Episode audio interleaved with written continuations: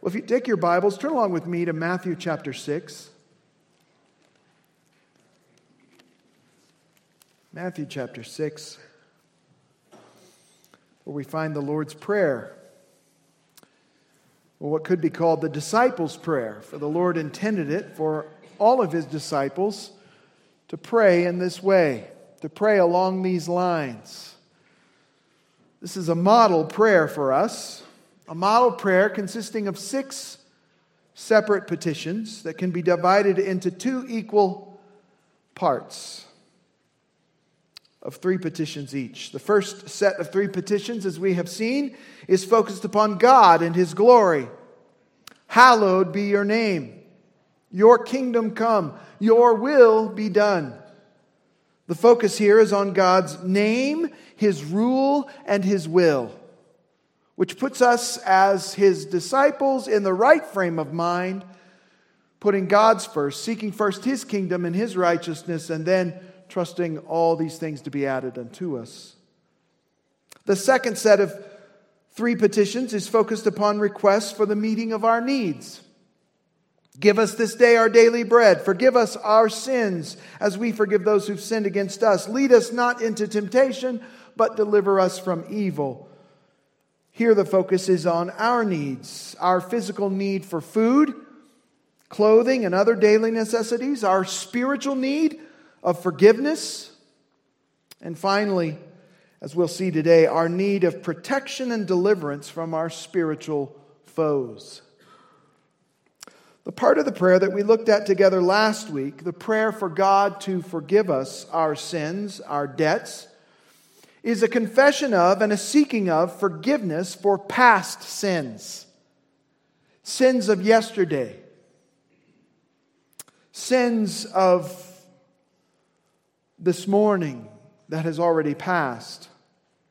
But any real confession of sin always involves biblical repentance, which is a change of mind about sin. A change of mind that demonstrates in a change of our actions and our attitudes towards sin. So that as we confess sins of the past, we also desire to avoid sin in the future. And so, this fifth petition, forgive us our sin, flows perfectly into the sixth and final petition that we'll look at this morning together. Lead us not into temptation. Any true confession of sin will always desire and seek future avoidance of sin. So, in this sixth and final petition of the Lord's Prayer, Jesus teaches us to pray, Lead us not into temptation, but deliver us from evil. Now, just how are we to understand this last petition? Lead us not into temptation. Many have struggled to understand this correctly, and because of it, they have misunderstood that it can sound like God is out there every day just leading us into temptation. Ha, watch this one. I've set a snare for him, I've set a, a trap for her. Rounding us up like some kind of cosmic cowboy, driving us one by one into the cattle chute where our capture by temptation is inevitable. But that is not what Jesus is teaching us here. Far from it. So let us read the Lord's Prayer once more. I'll read it for us this morning. You can read along silently there in your seat. Matthew 6, 9 through 13. Let me read it for us. Pray then, Jesus says, in this way Our Father who is in heaven, hallowed be your name. Your kingdom come, your will be done on earth as it is in heaven. Give us this day our daily bread and forgive us our debts as we also have forgiven our debtors. And do not lead us into temptation, but deliver us from evil.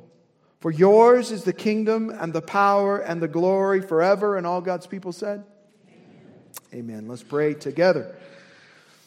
Our dearest Heavenly Father, we thank you so much for your love, mercy, and kindness toward us. We thank you that you have not only provided for us salvation, but you have shown us the way to grow in that salvation. And your Son, Jesus, has not only purchased our salvation, but he has also taught us how to pray. Lord, help us to give heed to his words here. Help us to understand rightly what he has said and what he has taught. Lord, that we may pray more effectively, and Lord, that we may battle our spiritual foes more effectively as well. We ask this in Jesus' name today. Amen. So, we're going to see this morning three observations that should inform our prayers for spiritual protection. What we have here this morning is a, is a prayer request for spiritual protection and deliverance. Spiritual protection and deliverance. And we're going to see three observations that should help inform these prayers for spiritual deliverance and protection. All right, the first observation we can see that comes to us from this verse in uh, Matthew 6, verse 13, do not lead us into temptation, but deliver us from evil, is this It is good and right to confess that it is the Father who ever leads us. It is good and right to confess that it is the Father, God the Father, who ever leads us. Jesus teaches us here indirectly that it is the Father who always leads us in asking for the Father to not lead us into temptation, we see that it is the Father who ever leads us and directs our steps. He is always the one who is behind the scenes, leading us, guiding us, directing us. Proverbs 16:9 says, "The mind of man plans his way, but the Lord directs his steps." Aren't you thankful for that? We come up with our plans, our best laid plans, but it is the Lord who directs our steps. Lamentations 3:37 says, "Who is there who speaks and it comes to pass unless the Lord has commanded it?" The Lord is the one who's in sovereign control over all things. The Lord is reigning and ruling from his throne in heaven, and he directs all the affairs of men. Joseph's brothers, you remember Joseph in Genesis? Joseph's brothers acted with hateful wickedness toward him, and yet Joseph could see in hindsight that God had used even their evil intentions to accomplish his perfect plans, to accomplish good. God was behind the scenes. He was behind the scene. What we can see, God was directing things leading Joseph down to Egypt through the evil actions and intentions of his brothers in order to bring about the rescue of God's people from famine and ultimately the rescue of God's promise to bring a redeemer from the family of Abraham, Isaac, and Jacob. This is what Joseph said in Genesis 45 5. Now do not be grieved or angry with yourselves, brothers these brothers who have sold him into slavery. Joseph has since risen through the ranks of power from literally being imprisoned to being the second most powerful man in the nation, just shy of Pharaoh. He says, Now don't be grieved or angry with yourselves, brothers, because you sold me here, for God sent me before you to preserve life. You were intending evil. You meant ill will for me, but I know that God was behind all that and He had a purpose in it, and He sent me here to fulfill that purpose. God sent me here.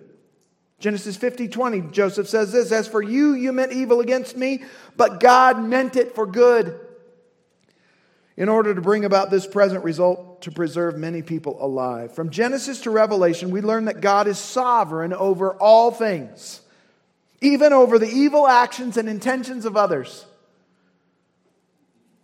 And God's sovereignty encompasses every aspect of our lives as well.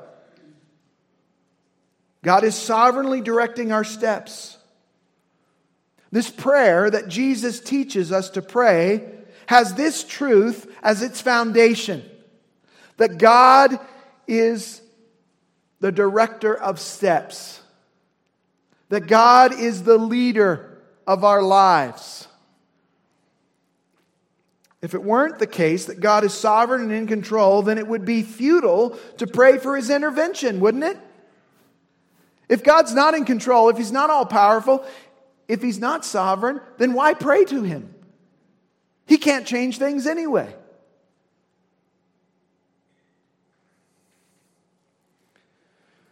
Why pray to a God who does not rule over all things? For his will may very well be overruled by some greater power or purpose.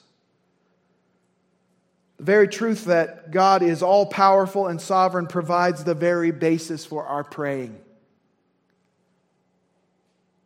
We pray knowing the one we pray to has all power and all authority to act and answer in accord with his will. And so we pray. I love what J.I. Packer said in his classic book, Evangelism and the Sovereignty of God, about prayer and God's sovereignty. I do not intend to spend any time at all proving to you the general truth that God is sovereign in his world.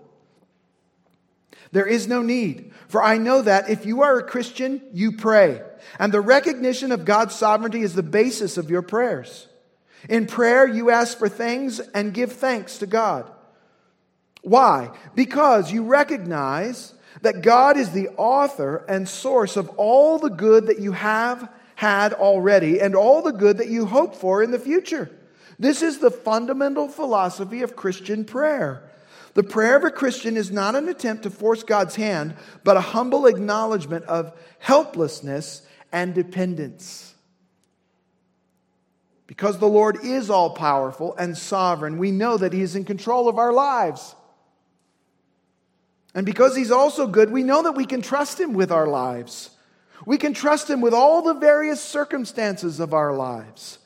As Christians who have trusted in Jesus Christ for salvation, we know that God is our shepherd and that He leads us into and through the various circumstances of life for our good. Psalm 23, the most well known psalm. The Lord is my what? Shepherd. I shall not want. He makes me lie down in green pastures. He leads me beside quiet waters. He restores my soul. He guides me in the paths of righteousness for his name's sake. Here he is. He's the shepherd leading, guiding, directing the sheep. Even through our worst case scenarios, God is still our faithful shepherd, leading us, guiding us, protecting us, directing us. Psalm 23 goes on. He says, Even though I walk through the valley of the shadow of death, that's a worst case scenario. Even there, I fear no evil. Why? Because you're with me. Your rod and your staff, they comfort me. Their presence is a comfort to me. You're with me. You're directing me, even in my worst case scenario.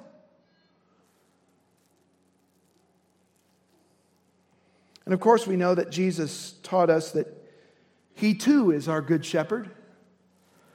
In John 10 11, he says, I am the good shepherd. The good shepherd lays down his life for the sheep.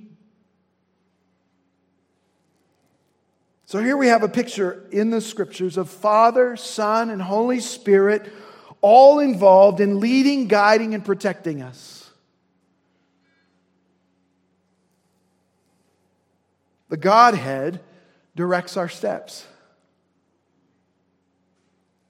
And so I put Father in the point because that's what Jesus teaches us to pray, right? Father, lead us not into temptation, even as we know that Father, Son, and Holy Spirit always operate in perfect harmony with each other, in perfect concert with each other, in union and unity with one another, as they are one in essence, but three in person. So, the first thing we can learn from the sixth and final petition of the Lord's Prayer is that it is good and right to confess that it is God who ever leads us. And so we pray, Father, lead us. That's a good prayer to pray every day, right? Father, lead us. Lead us as our good shepherd. And that brings us to the second observation. So the second observation is built on top of the foundation of the first observation. That God is sovereign, He's the one who leads us, and we ought to look for Him to lead us. We ought to ask Him to lead us in the right way. All right, secondly, it is good and right to pray for the avoidance of temptation. It is good and right to pray for the avoidance of temptation. Jesus teaches us to pray, Father, lead us, but notice he teaches us to pray, lead us not into temptation. Now, this is where things can get tricky if we don't understand this verse rightly. If we misunderstand what Jesus is saying here, we may come away thinking that the Father might tempt us with sin and that we should pray and ask Him not to tempt us to sin.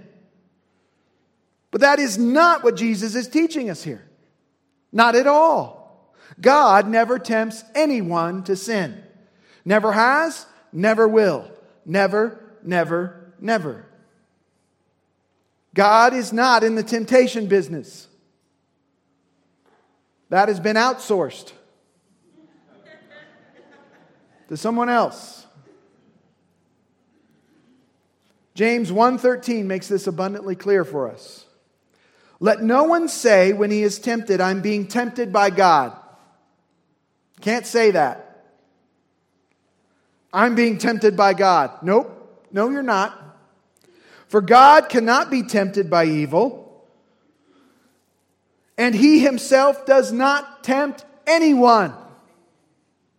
Is anyone here today? Raise your hand if you're here today. If you're absent, you can just keep your hand down. Anyone is you. He himself does not tempt anyone. God does not tempt anyone. But each one is, each one Again, that's all of us. Each one is tempted when he's carried away and enticed by his own lust. Don't blame God for this. Look in the mirror. Each one is tempted when he is carried away and enticed by his own lust, his own sinful fallen desires. Here in Matthew 6:13, the word that is used for temptation is a word that can mean either testing or temptation. Testing is in a trial or temptation to sin. The Greek word is peirasmos. Testing is a test of faith that stretches us and that both reveals and strengthens the quality of our faith. That's a testing, a trial. And James uses it this way, the same word. James 1, 2 to 3 says, Consider it all joy, my brethren, when you encounter various trials. Same word used in Matthew 6 13, trials.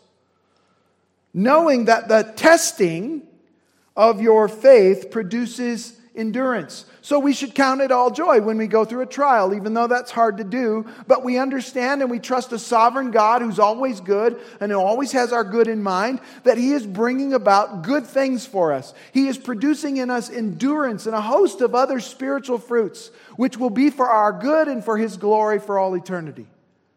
So we count it joy, knowing He's in charge, knowing He's in control, knowing He's good, even when we're tested, even when we're going through a trial.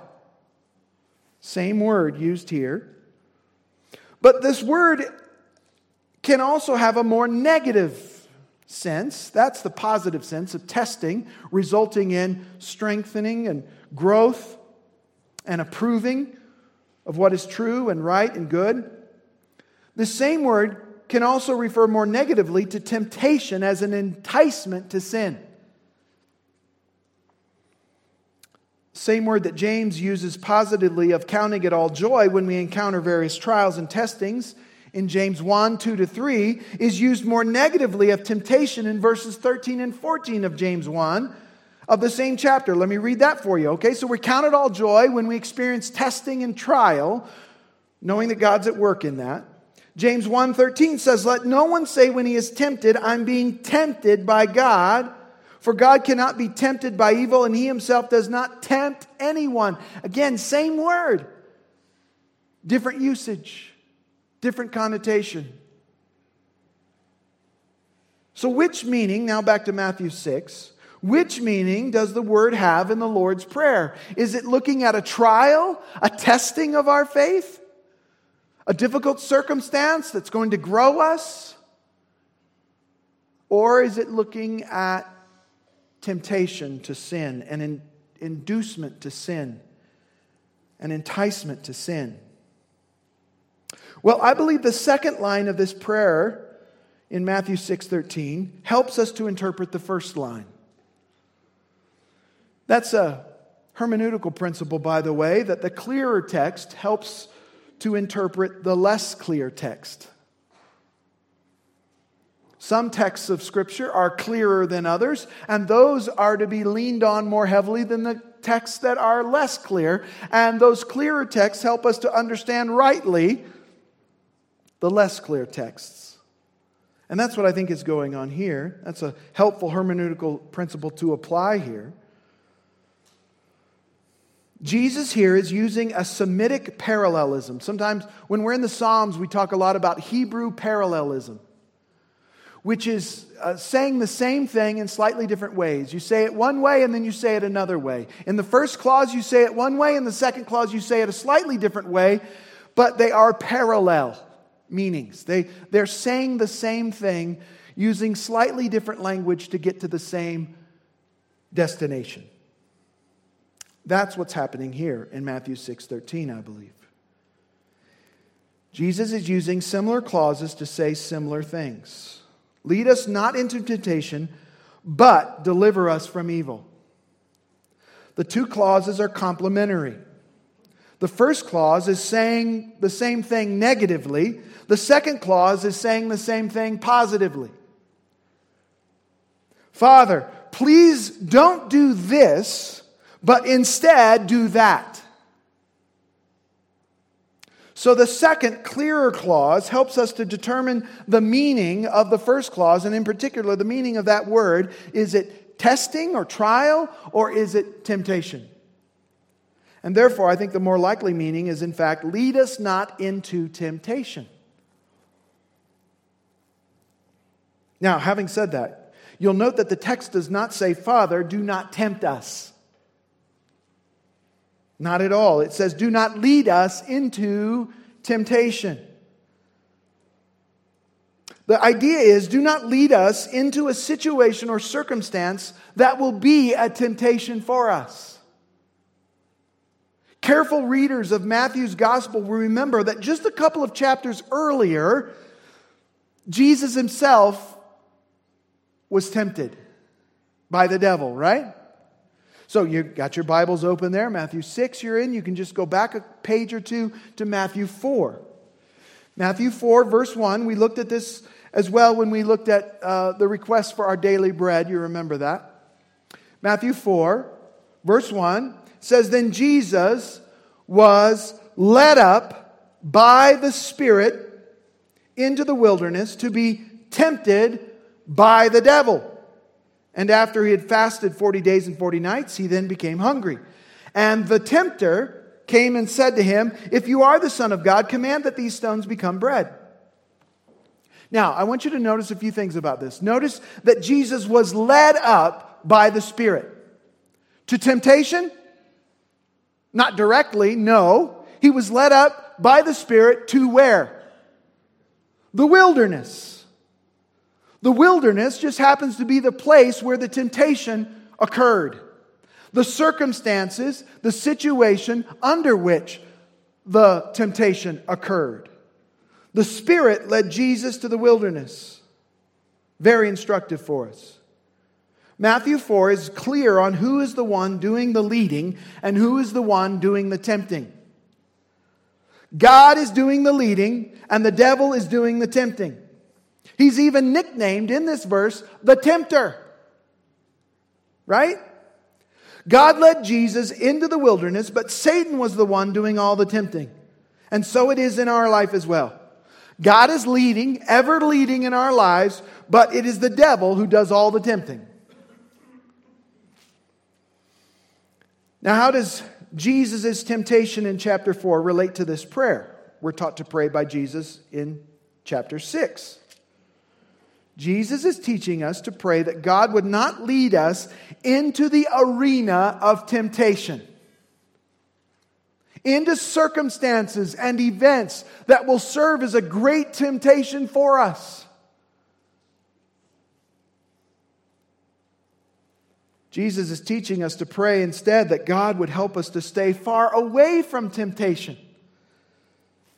We pray this knowing that we do not have the holy resolve that Jesus had. Can you go toe to toe with the devil himself? Would you ever think that that was a good idea?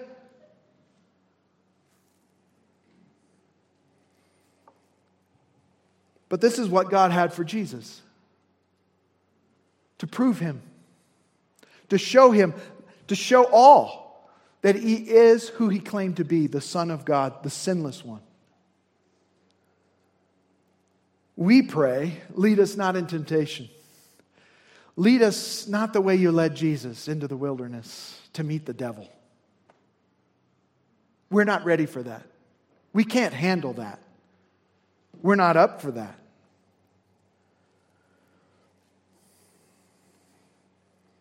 The Spirit led Jesus into the wilderness.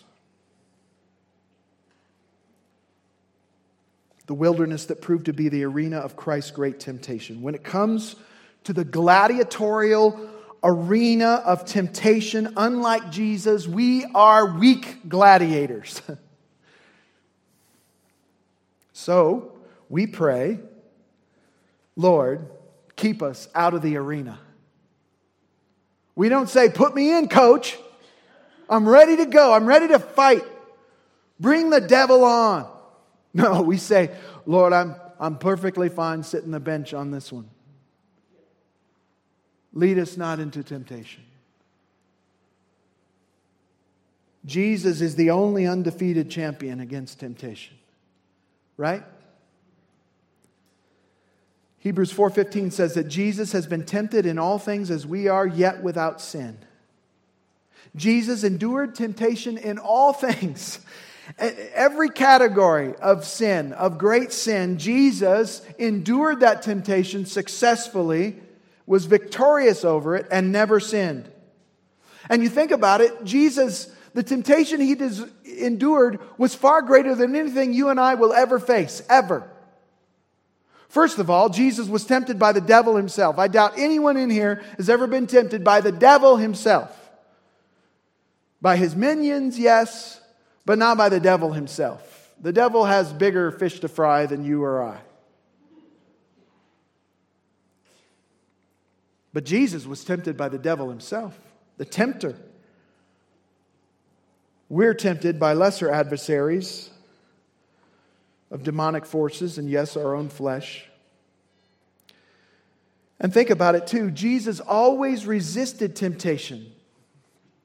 Always. And never gave into it, which means he felt the maximum draw and pull of the temptation before it subsided. We often give in to temptation quickly without ever experiencing that maximum draw or pull of that temptation. The meter, you know, barely moves and we're find ourselves in sin. Jesus experienced the full tilt of that temptation and yet never succumbed. Jesus is the only undefeated champion against temptation. And so, given what we know about our own weakness in the face of temptation, we're to pray for the Lord to lead us not into temptation, lead us not into the arena of temptation. This prayer then is a prayer of humility, of humble confession of our susceptibility to sin and our weakness in the face of temptation. We know this to be true. We know it doctrinally and we know it experientially. Lord, lead us not into temptation. Direct my steps away from temptation. Not just direct my steps away from sin, but direct my steps away from temptation leading to sin. Don't let me get even close to sin. And therefore, don't let me get close to temptation. For knowing my heart, where there is temptation, sin will not be far behind. So keep me far from temptation's door. That's the prayer. Proverbs 4 14 and 15 says, Do not enter into the path of the wicked, and do not proceed in the way of evil men. Avoid it. Do not pass by. Turn away from it. Pass on. That's what it says. That's not me expressing this in a variety of ways. That's literally what it says Proverbs 4 14 and 15. Do not enter the path of the wicked. Do not proceed in the way of evil men. Avoid it. Do not pass by it. Turn away from it and pass on. Do not pass go. Do not collect $100. Don't do it. Stay away. Temptation comes at you, you go the other direction. You flee from it. I think that is illustrated vividly in Proverbs chapter 7 with the temptation to sexual sin. I want you to turn to Proverbs 7 with me, real quick. I want you to see this illustrated in the life of a hypothetical young man who sadly is not just hypothetical. Proverbs 7, verse 4.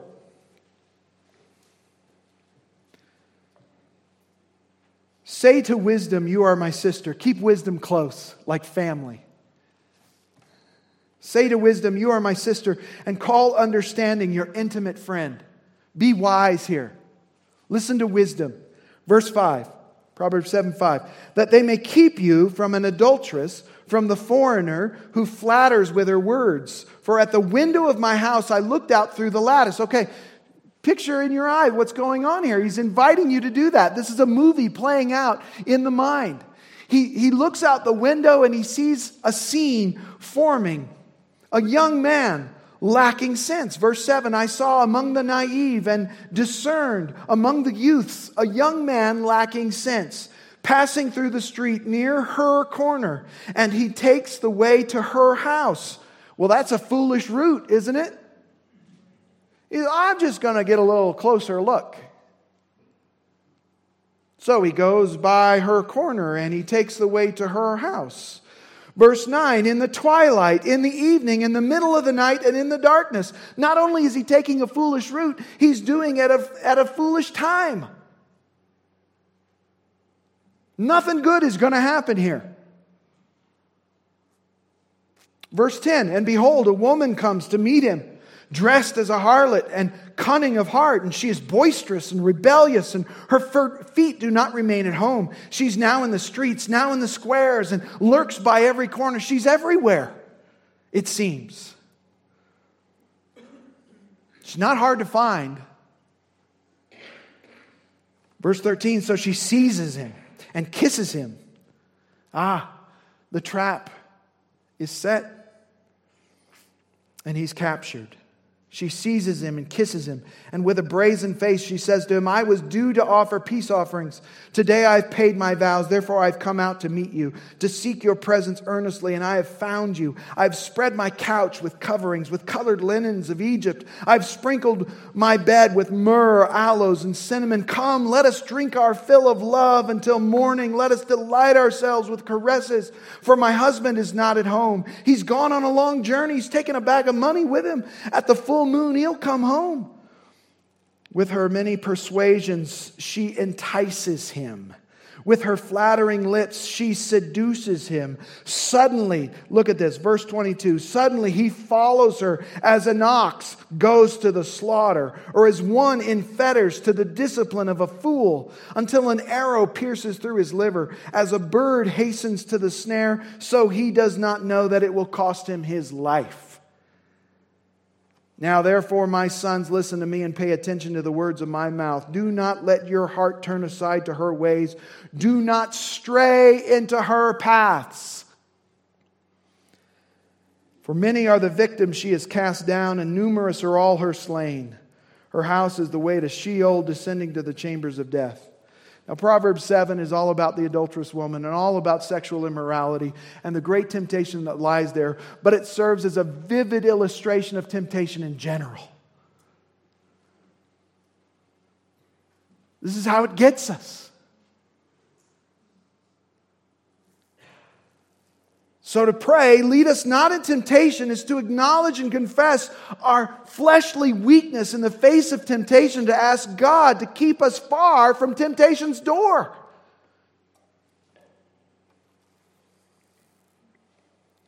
The Dead Sea Scrolls contain a similar prayer Bring me not into situations that are too hard for me. Lord, you know what I can take and you know what I can't. Lord, keep me away from all that stuff I can't handle.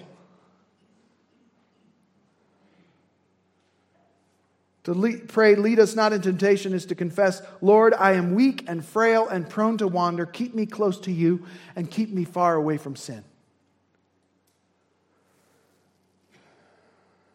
Of course, the Bible teaches us that even when we are tempted, and we will be tempted, even our best attempts to avoid temptation and sin are going to be at times overcome by the reality of living in a fallen world, in fallen bodies with flesh that tempts us and with an, a spiritual unseen enemy that tempts us and a culture that is always tempting us. We're going to be tempted, but the Bible teaches us that even when we are tempted, that giving into that temptation is not a given, it's not a certainty, for God has promised that even in the midst of temptation, deliverance through dependence on him is still possible 1 Corinthians 10:13 No temptation has overtaken you but such as is common to man and God is faithful he'll not allow you to be tempted beyond what you're able but with the temptation will provide the way of escape also so that you'll be able to endure it. Now that's a wonderful promise. But it's no excuse for saying bring on the temptation I can take it.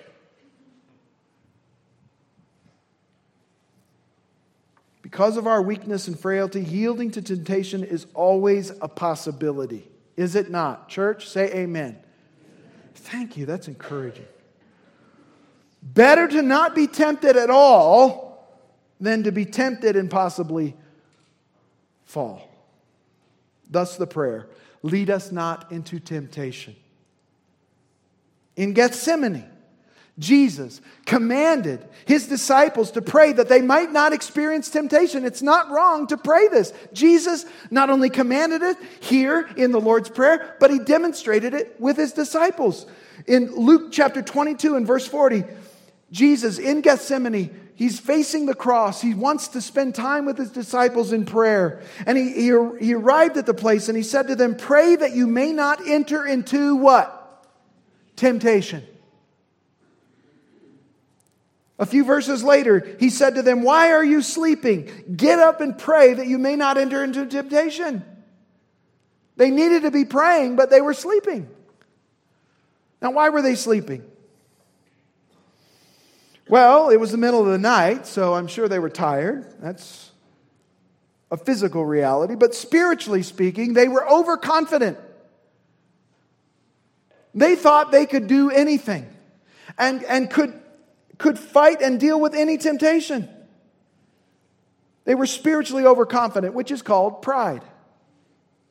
Listen to what it says in Matthew 26 31. Jesus said to them, You will all fall away because of me this night. This is the same night, the same night as they were sleeping, right? This happened previous. Jesus is in the upper room and he says, Look, you're all going to fall away from me tonight, this night. For it is written, I will strike down the shepherd, and the sheep of the flock will be scattered. But listen to what they say.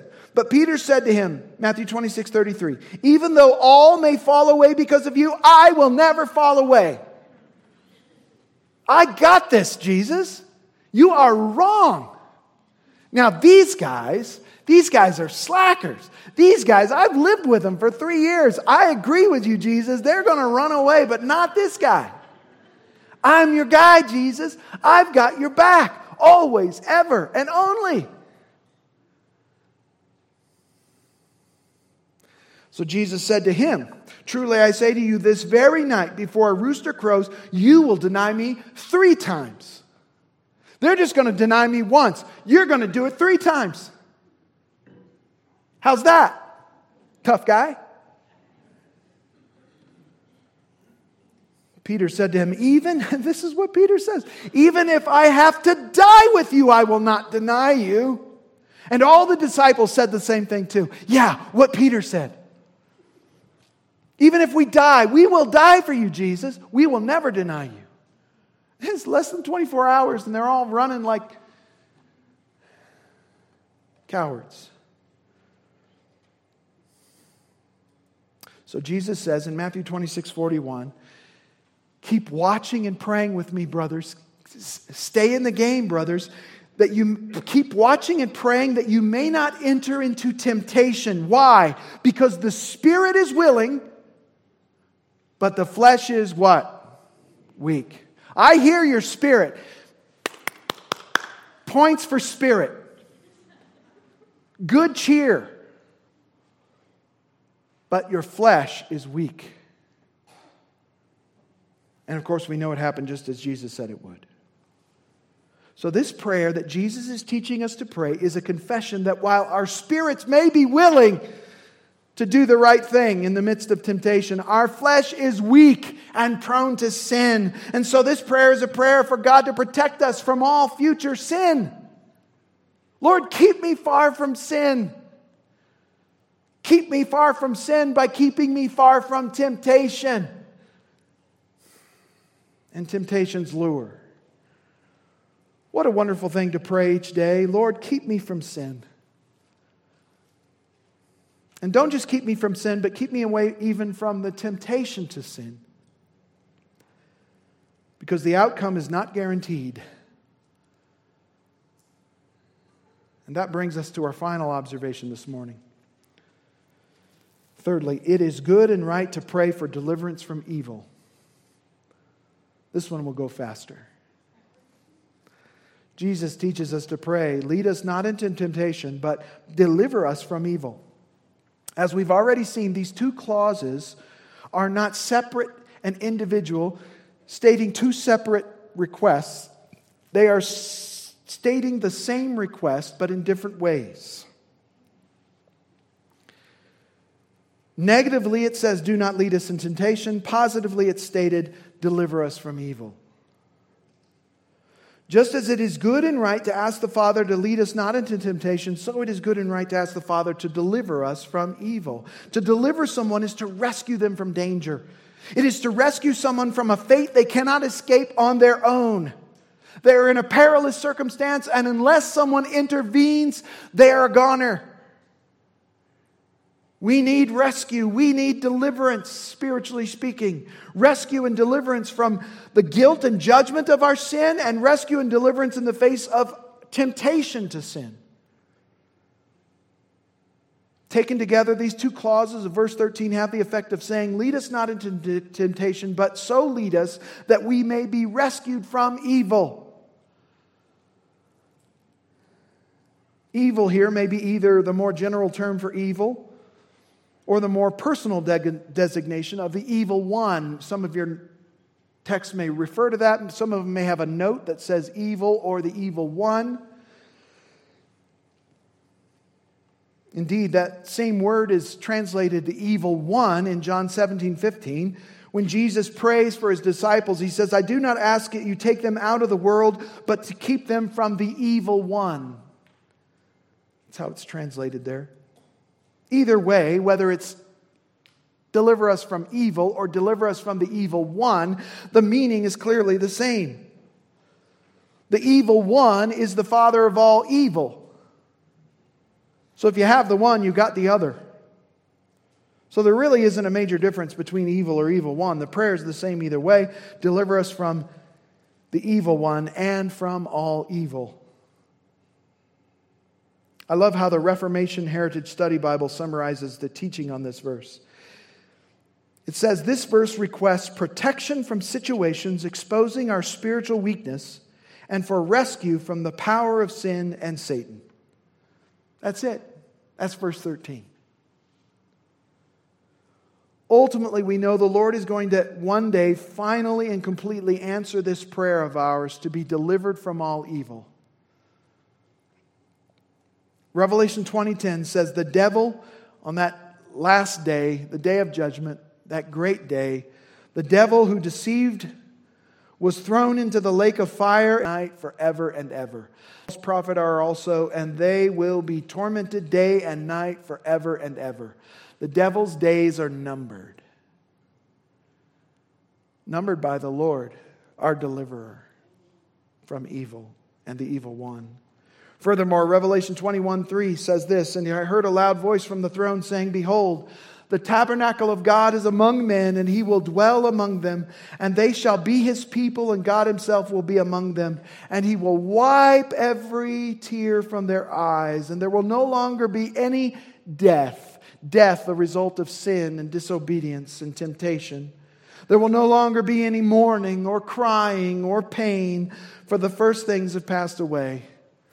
This prayer, lead us not into temptation and deliver us from evil God is going to answer it resolutely, finally, fully on that last great day. Until then, until that great day, we pray as Jesus taught us Father, lead us not into temptation, but deliver us from evil. Let's pray together. Lord, you are the master teacher.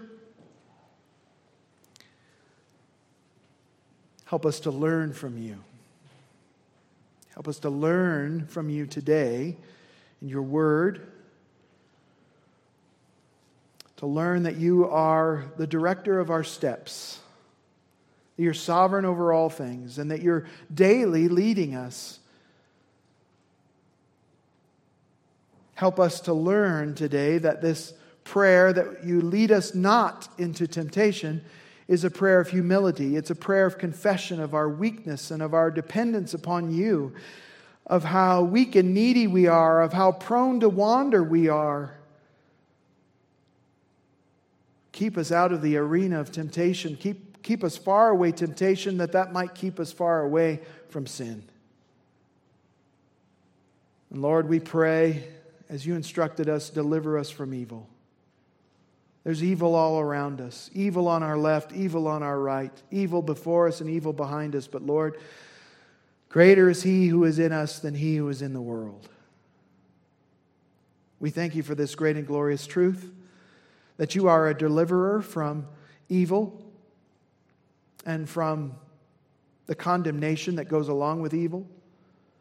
And you are a deliverer from the evil one. You will one day cast him into the eternal pit of hell. Lord, we thank you for the promise of your word that one day evil will be vanquished once and for all. The battle is already won, the future is already certain, the devil's defeat is already sure.